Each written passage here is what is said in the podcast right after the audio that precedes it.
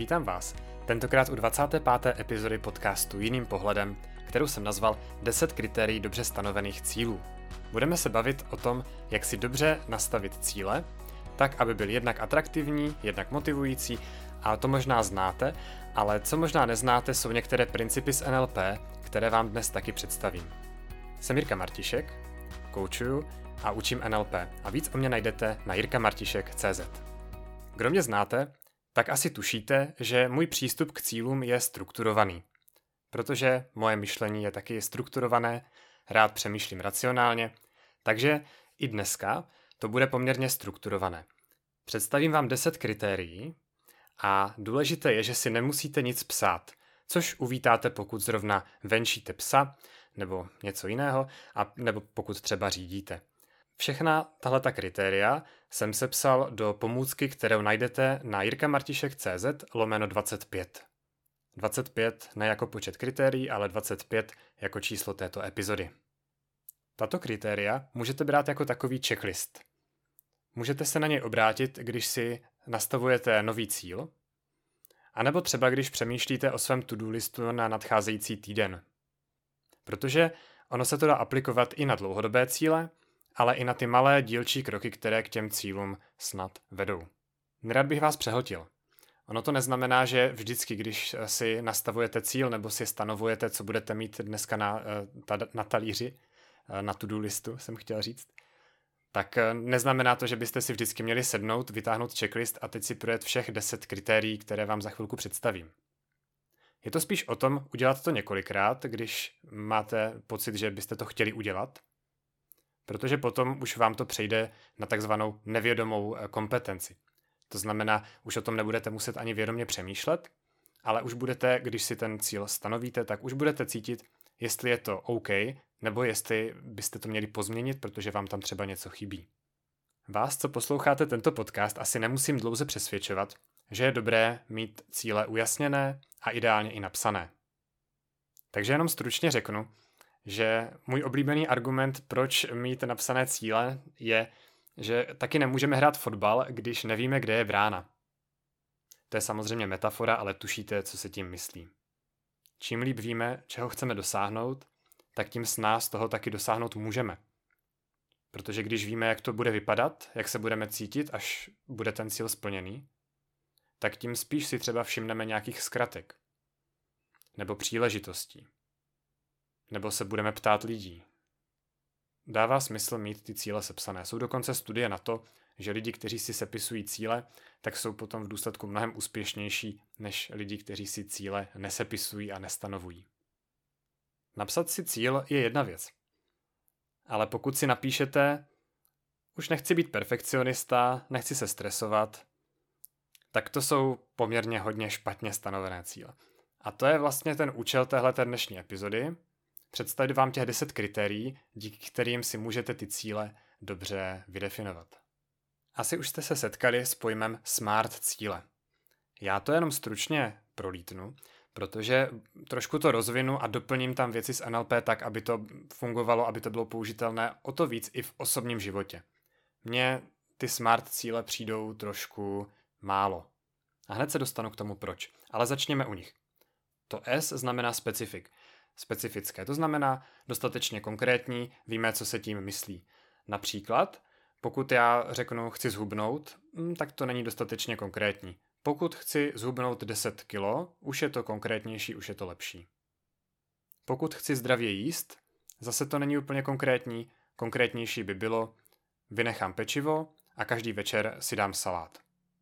Není to úplně to stejné, ale už je to konkrétnější a už se mi to bude s nás plnit. Berte to jenom jako příklad. Určitě chápete, co se myslí tím specifické konkrétní. Zbytek toho smartu teď jenom projedu rychle, protože půjdeme po trošku jiných kritériích. To M znamená měřitelné, A znamená dosažitelné, achievable, R znamená relevantní a T znamená time bound, prostě s termínem. Tak, to byl smart. Můžete si k tomu vygooglit eh, kolik chcete informací. A my teď půjdeme jinudy. Prvním kritériem, které najdete i v té pomůcce, je to S, to je, že ten cíl má být specifický. To ano. Ale teď se vydáme na cestu, um, řekněme, trošičku více ve stylu toho, jak cíle definuje NLP.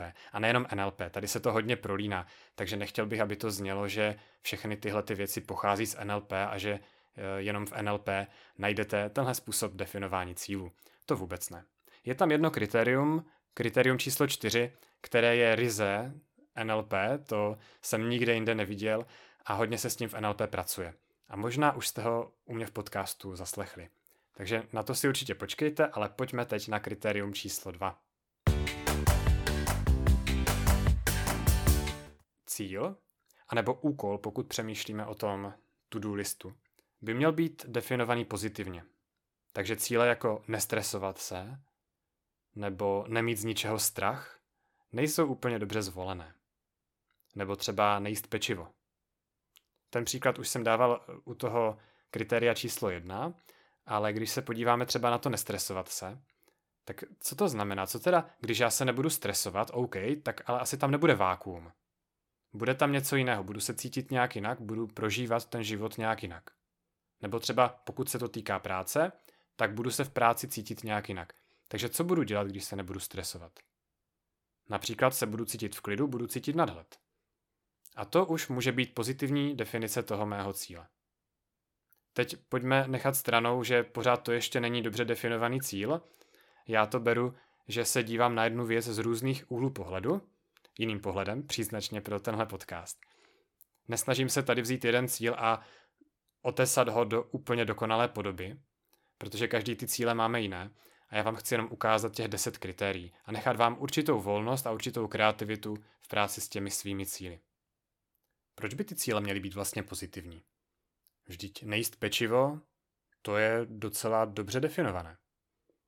No to ano, ale problém je v tom, že když eh, se soustředíte na to, co nechcete, dáváte tomu ten, ten fokus, tu pozornost, tak to vlastně podvědomě přitahujete. A teď se nebavím třeba o zákonu přitažlivosti, teď se bavím o tom, že váš mozek si vyhledává ty podněty, které souvisí s tím, co, co vlastně nechcete, na co myslíte. Takže nejíst pečivo, fajn, no ale pořád vidíte to pečivo kolem sebe, vidíte příležitosti, kde si ho koupit a musíte si to vlastně odpírat. Pokud namísto toho se zaměříte na to, že si chcete dát večer salát, tak už budete během dne přemýšlet, jestli máte salát v lednici. Například.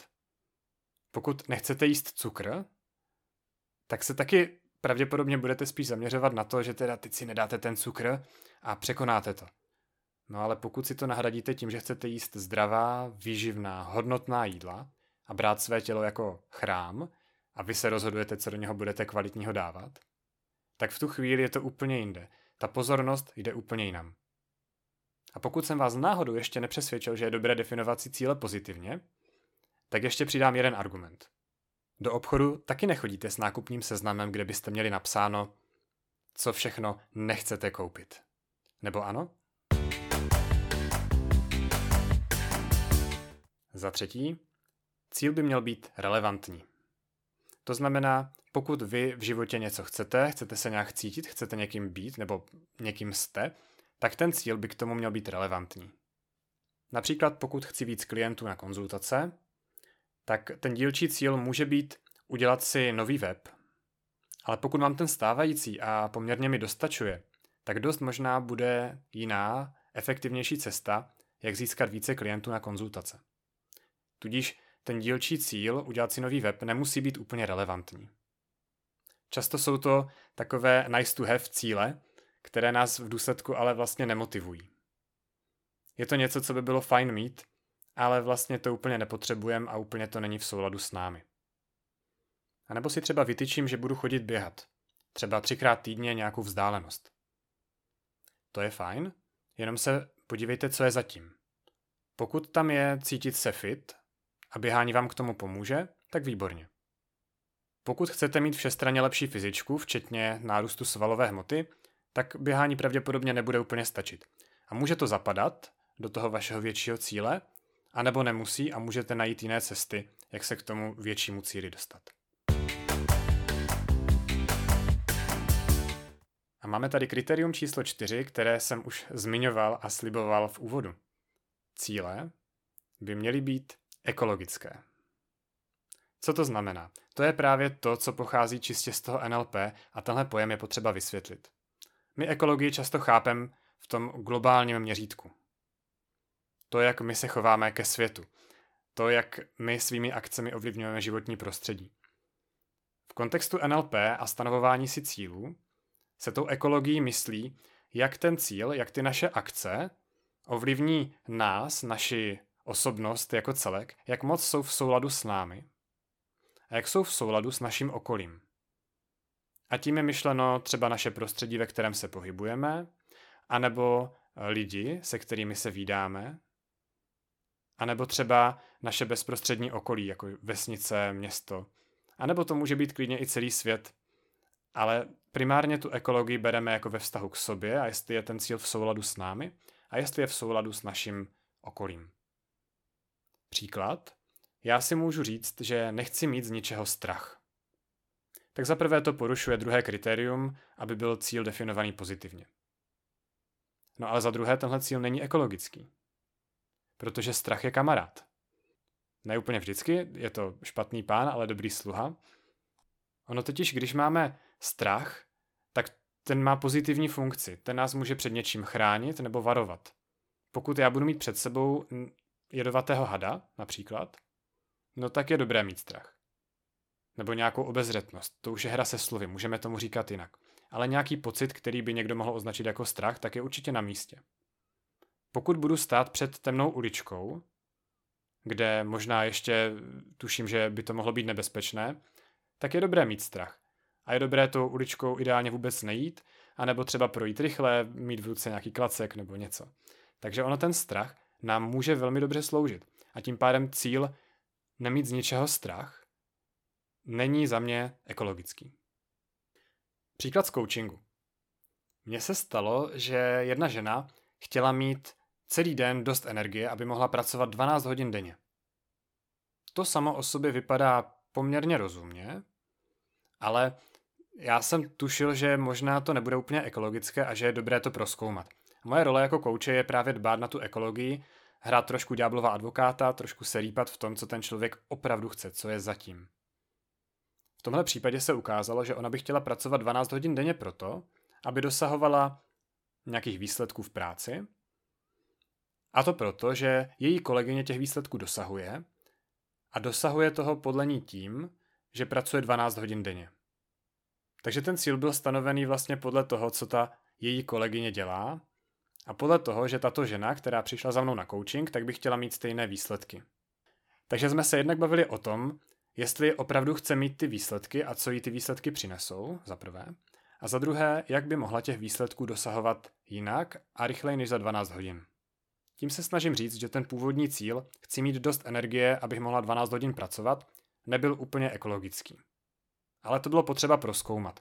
Takže stejně tak vy, pokud máte nějaký cíl, tak zamyslete se nad tím, jak to ovlivní vás, jestli je to v souladu s vámi a jak to ovlivní vaše vztahy, vaše okolí. A pokud je to v souladu, pokud je to OK, výborně. Pokud z toho nemáte na nějaké rovině dobrý pocit, tak to dost možná není ekologické a bylo by dobré se podívat na to, jestli ten cíl můžete nějak pozměnit nebo přeformulovat. K té ekologii vám chci dát ještě jeden příklad. Mladí muži by si někdy přáli umět zbalit každou ženu.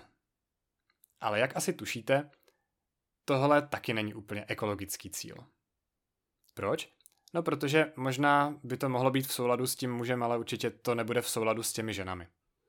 Je to prostě záměr toho muže uspokojit nějaké svoje potřeby a moc nehledět na potřeby těch žen. Pokud by myslel na potřeby těch žen a pokud by mm, si připustil, že eh, nezbalí každou, ale pokud by ten cíl byl definovaný jinak, například tak, že chce být lepším mužem a chce, aby ten čas, který s ním ženy stráví, byl hodnotný pro něj i pro ně, tak to už je mnohem lepší, to už je mnohem ekologičtější. A i tak bych v tomhle případě šel ještě víc do hloubky a ptal se, co je zatím. Ptal bych se, co by tomu muži přineslo, kdyby měl ten čas kvalitně strávený s těmi ženami. A možná bychom se dobrali toho, že to naplňuje nějakou jeho potřebu, eh, nějaké sebevědomí. Možná by tam bylo nějaké takové téma.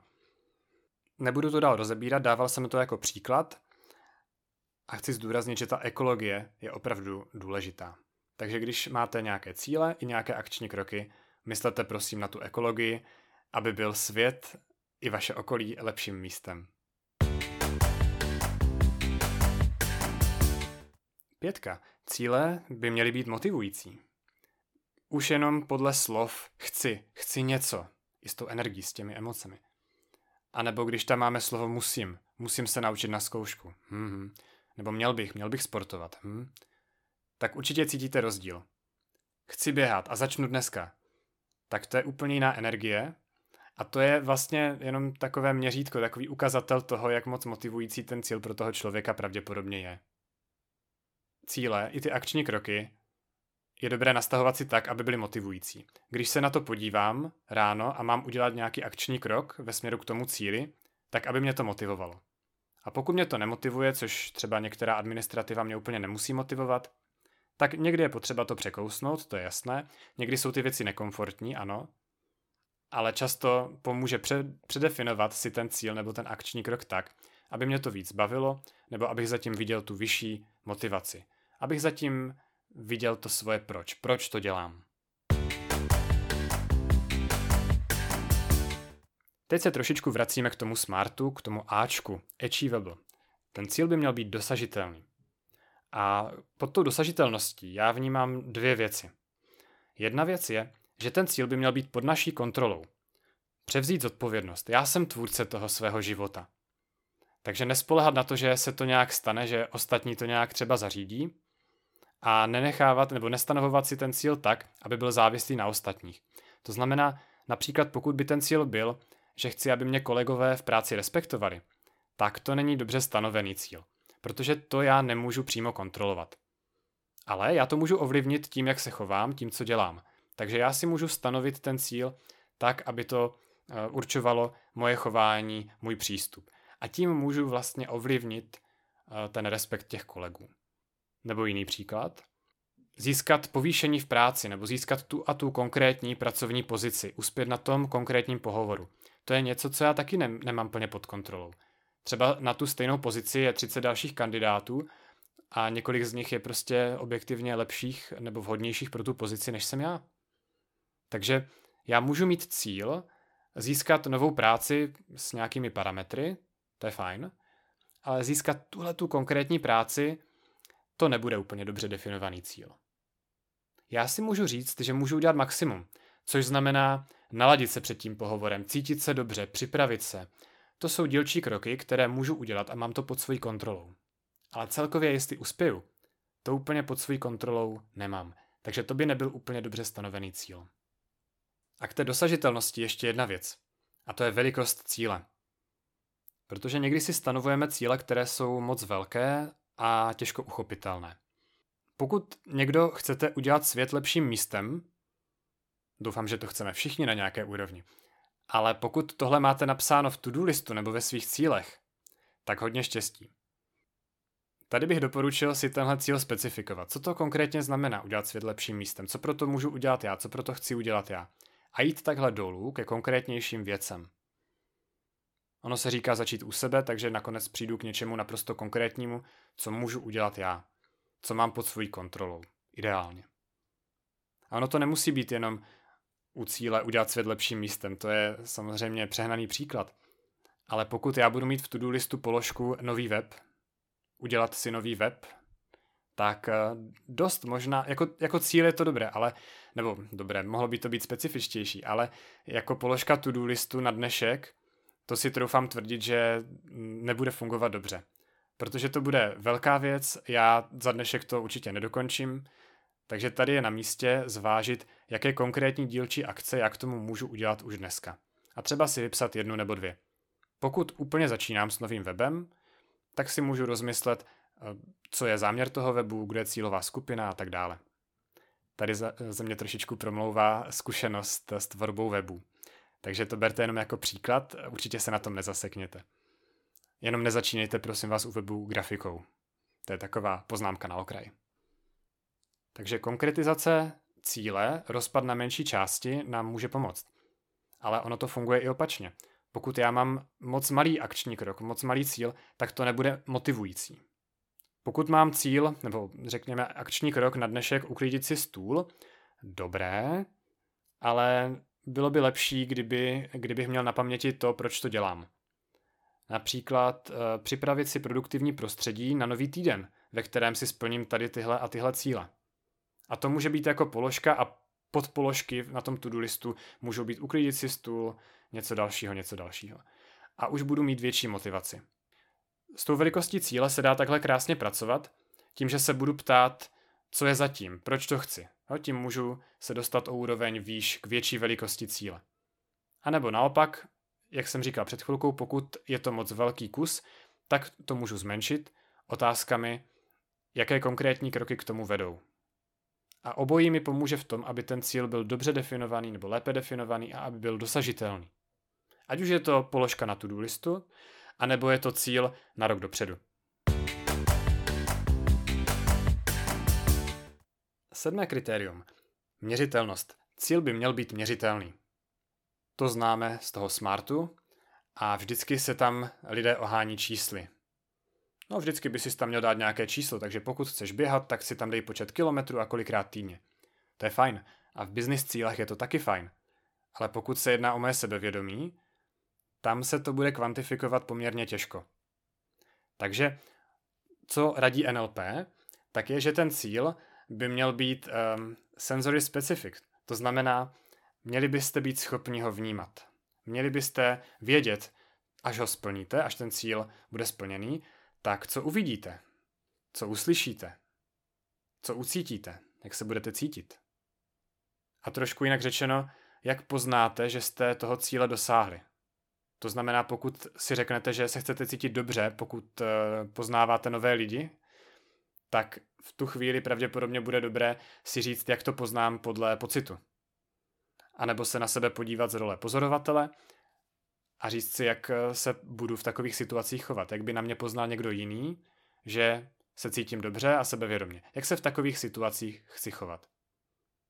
Ale pokud posloucháte tento podcast nebo jste třeba zažili coaching se mnou, tak víte, že hodně důležité jsou ty emoce. Takže zrovna u toho sebevědomí, tam bych se zaměřil primárně na ty emoce. A důležité je nelhat si. To znamená, pokud já vím, že to poznám, předem si určím, jak to poznám, třeba skrze ty své pocity, tak potom třeba za 14 dní, za měsíc, za dva měsíce to můžu zkontrolovat, dám si někde nějakou upomínku a zjistím, jak se cítím v těch situacích. A upřímně si řeknu, jestli je to ono, to, co jsem chtěl, anebo ne. Případně, jak jsem daleko a co ještě můžu změnit. Udělám takovou reflexi. Takže já neříkám, že čísla u cílu jsou špatná, to vůbec ne, jenom to zobecňuju. Nemělo by to být jenom o číslech. Ta měřitelnost může být zkrátka rozpoznatelnost. To, že poznám, jestli ten cíl je splněný nebo ne. Ideálně by to měl poznat i někdo zvnějšku, což třeba pokud uběhnu nějaký počet kilometrů, tak on mi to může odškrtnout, to je fajn. U toho sebevědomí například, nebo u trémy, tak eh, to asi někdo zvnějšku udělat nemůže, to budu muset udělat já, nacítit se sám na sebe. Ale neznamená to, že tam musí být čísla, jenom to musím být schopen rozpoznat. Zásadní rozdíl. Ve 13. epizodě, kde si povídám s Martinem Kůrou, tak Martin zmiňuje, jak on sám si nastavil cíl. On říkal, že mu nevyhovoval ten typický přístup eh, koučů, kdy právě jsou tam ta čísla a on si v našem coachingu stanovil cíl jet ve vlaku. To byla metafora. Když pracuje, tak aby se cítil jako, že jede ve vlaku. A když si poslechnete tu epizodu, tak on o tom mluví víc. Tohle byla metafora pro to, jak se nestresovat, jak zvládat ty pracovní věci nějak víc s nadhledem. Takže poslechněte si klidně 13. epizodu, abyste získali větší vhled do toho, jak můžou být cíle nastavené rozpoznatelně, ale i bez čísel. To, co jsem říkal, každopádně vůbec neznamená, že by ty čísla nebo že by, že by ty cíle měly být vágně nastavené, že by stačilo si říct, no tak eh, chci být víc ve formě. Dobré, ale pořád je tam ta otázka, jak to poznám. Musím to podle něčeho poznat, aspoň sám si pro sebe. Nemusím to nikomu dokazovat, ale já to musím poznat. Vnímám, že tam je poměrně tenká hranice.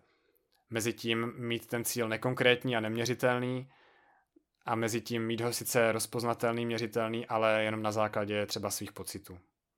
Takže pozor na to, a orientujte se podle toho, jak se v tom cítíte. Záměrem je nelhat si, být k sobě upřímný. Dalším důležitým prvkem dobře stanoveného cíle je termín.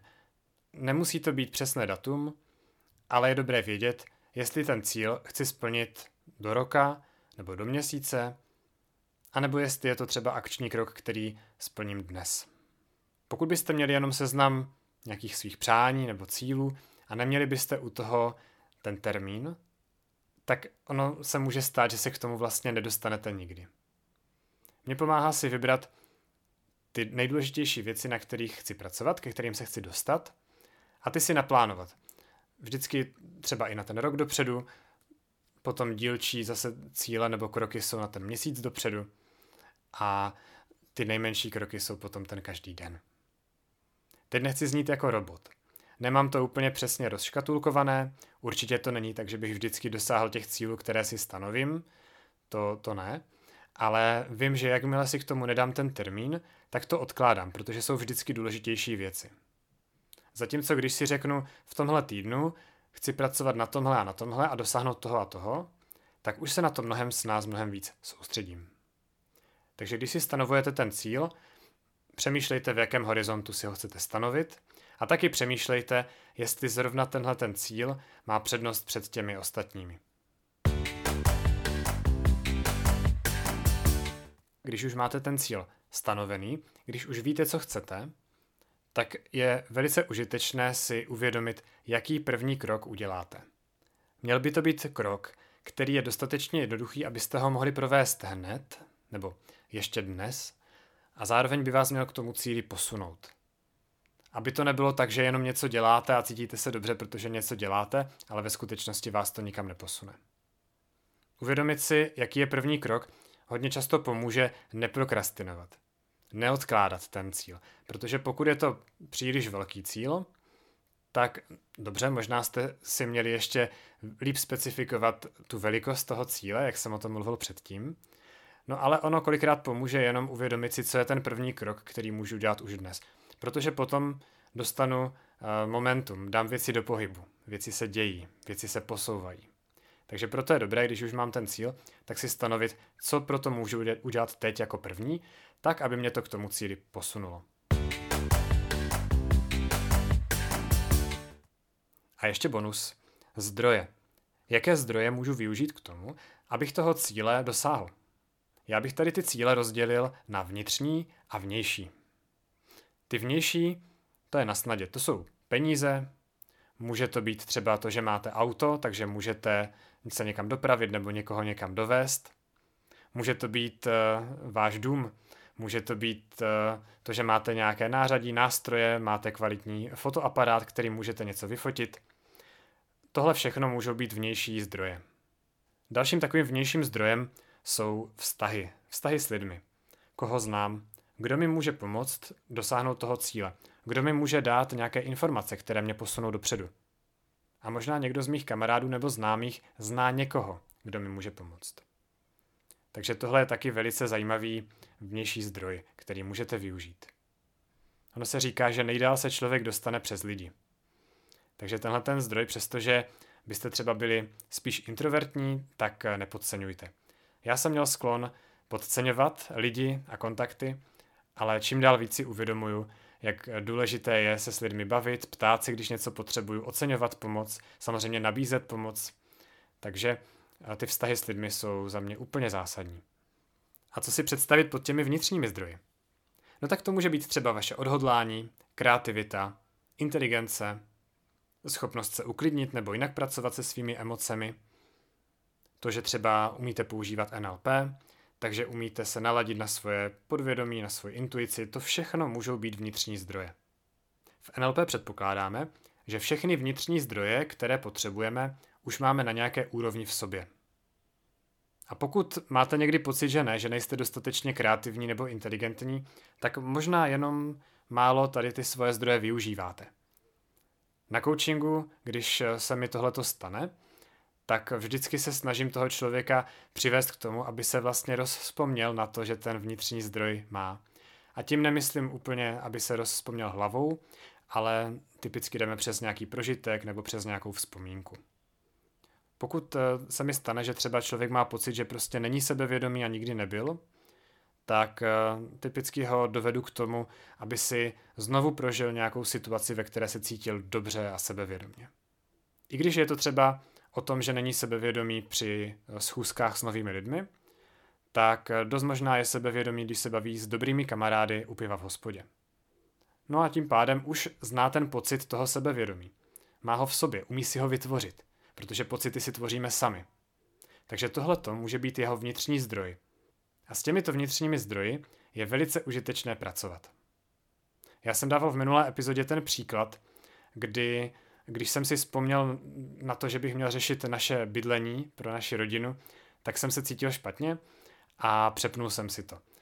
Trvalo to asi 10 minut, vyzkoušel jsem asi eh, čtyři různé postupy z NLP, nebo spíš vyzkoušel, by se dal říct, kombinoval. A nakonec se to povedlo a teďka, když si vzpomenu na to, že uh, bych měl zase pohnout, nebo bych chtěl pohnout s tím naším bydlením, tak se vlastně ohledně toho cítím dobře a cítím nějakou zvědavost. A tady ten pocit, to je taky můj vnitřní zdroj. Ten dobrý pocit mi umožňuje s tím ještě víc pohnout. Přináší mi lepší myšlenky. Spíš se někoho zeptám na radu. Takže nepodceňovat tady ty vnitřní zdroje, jako jsou pocity, anebo právě už jenom třeba to odhodlání. Jenom to, že tak nějak vím nebo tuším, že najdu cestu. Tak to bylo 10 kritérií toho, jak mít dobře nastavené cíle. A jeden bonus, a to byly právě ty zdroje, o kterých jsem mluvil před chviličkou. Všechna tahle kritéria najdete v té pomůcce, kterou jsem zmiňoval už v úvodu, na webu jirkamartišek.cz lomeno 25. A nejen, že tam jsou sepsaná tahle kritéria, ale u každého jsou příklady toho, jak eh, by ten cíl mohl vypadat a naopak, jak by vypadat neměl vzhledem ke každému z těch kritérií. A u každého máte taky napsané otázky, kterými si můžete pomoct ten svůj cíl upravit nebo dospecifikovat tak, aby ke každému z těch kritérií seděl.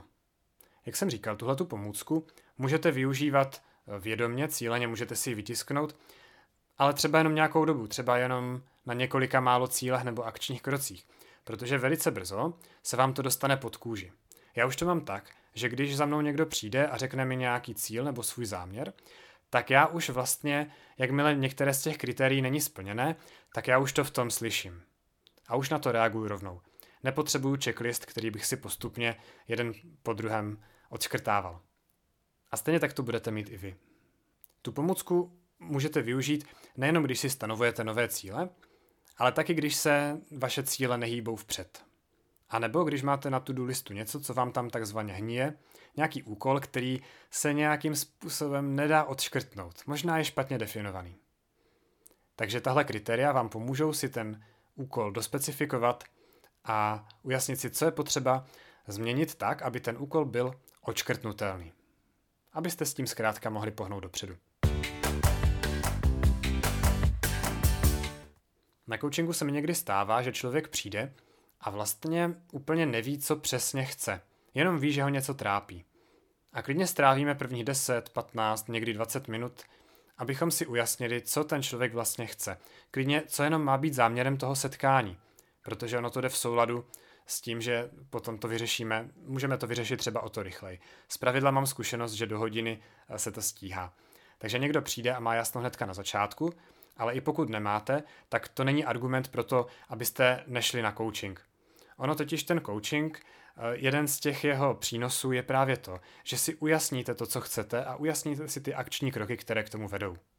V případě NLP coachingu je to potom taky, že se sladíte s tím cílem, že se ohledně toho cítíte dobře, že si třeba něco přepnete v hlavě, že se na to naladíte. Například pokud tomu cíli neúplně věříte, je to něco, co cítíte, že byste chtěli, ale nevěříte, že toho můžete dosáhnout, třeba zase vezmu to sebevědomí jako příklad, tak eh, ještě je potřeba zapracovat na tom, abyste věřili tomu, že to je možné. A abyste měli ideálně ten zážitek, tu představu toho, jaké to je, když se cítíte sebevědomí. Protože tím víc, tím spíš se k tomu cíli potom dostanete. A tím spíš uvidíte různé zkratky, které vás k tomu můžou dovést rychleji. A jeden z přínosů toho NLP coachingu je právě tady to mentální naladění se na ten cíl. Než se s vámi rozloučím, dám vám ještě tři příklady dobře definovaných cílů. Ten cíl z minulé epizody byl cítit se dobře ohledně hledání našeho nového bydlení. A to teď hned v řádu několika minut. Když si vezmete tady těch 10 kritérií a projdete si je, tak uvidíte, že tenhle ten cíl splňuje všech těch 10 kritérií. Mohli bychom se bavit o tom, jestli je to dostatečně specifikované, ale já jsem v tu chvíli věděl, co to znamená cítit se dobře. A věděl jsem, co to znamená hledání našeho nového bydlení. Takže nemusíte mě tady chytat za slovíčko, ono i v praxi je to o tom, že ten člověk ví, co chce, akorát si to prostě nezapíše všechno slovo od slova. I když samozřejmě moje role jako kouče je ujistit se, že opravdu má jasno v tom, co chce. Takže se doptávám a kolikrát jdeme do hloubky a někdy třeba zjistíme, že to, co si myslel, že chce, tak vlastně ve skutečnosti nechce, nebo je to jenom prostředek k něčemu dalšímu.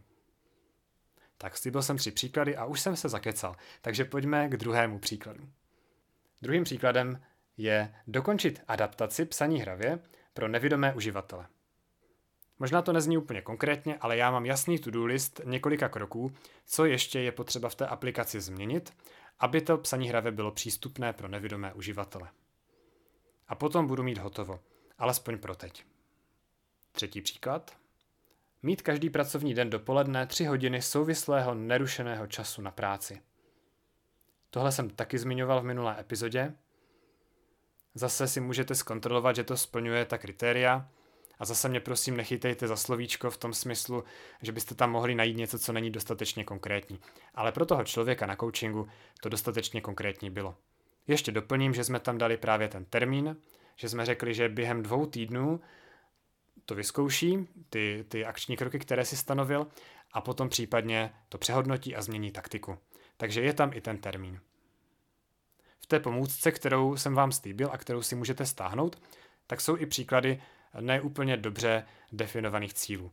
Cílů, která, které nesplňují ta kritéria. Takže můžete se tam podívat na odstrašující příklady a můžete naopak si vzít inspiraci a můžete si dobře definovat svoje cíle a akční kroky. Protože čím líp definované budou, tím s nás se vám jich bude dosahovat. Tu pomůcku najdete na jirkamartišek.cz lomeno 25 a ode mě je to všechno a já se s vámi v tuhle chvíli loučím. Děkuji za poslech a prosím sdílejte dál tuhle epizodu, pokud máte pocit, že by mohla někomu pomoct. Mějte se krásně, ať se vám daří.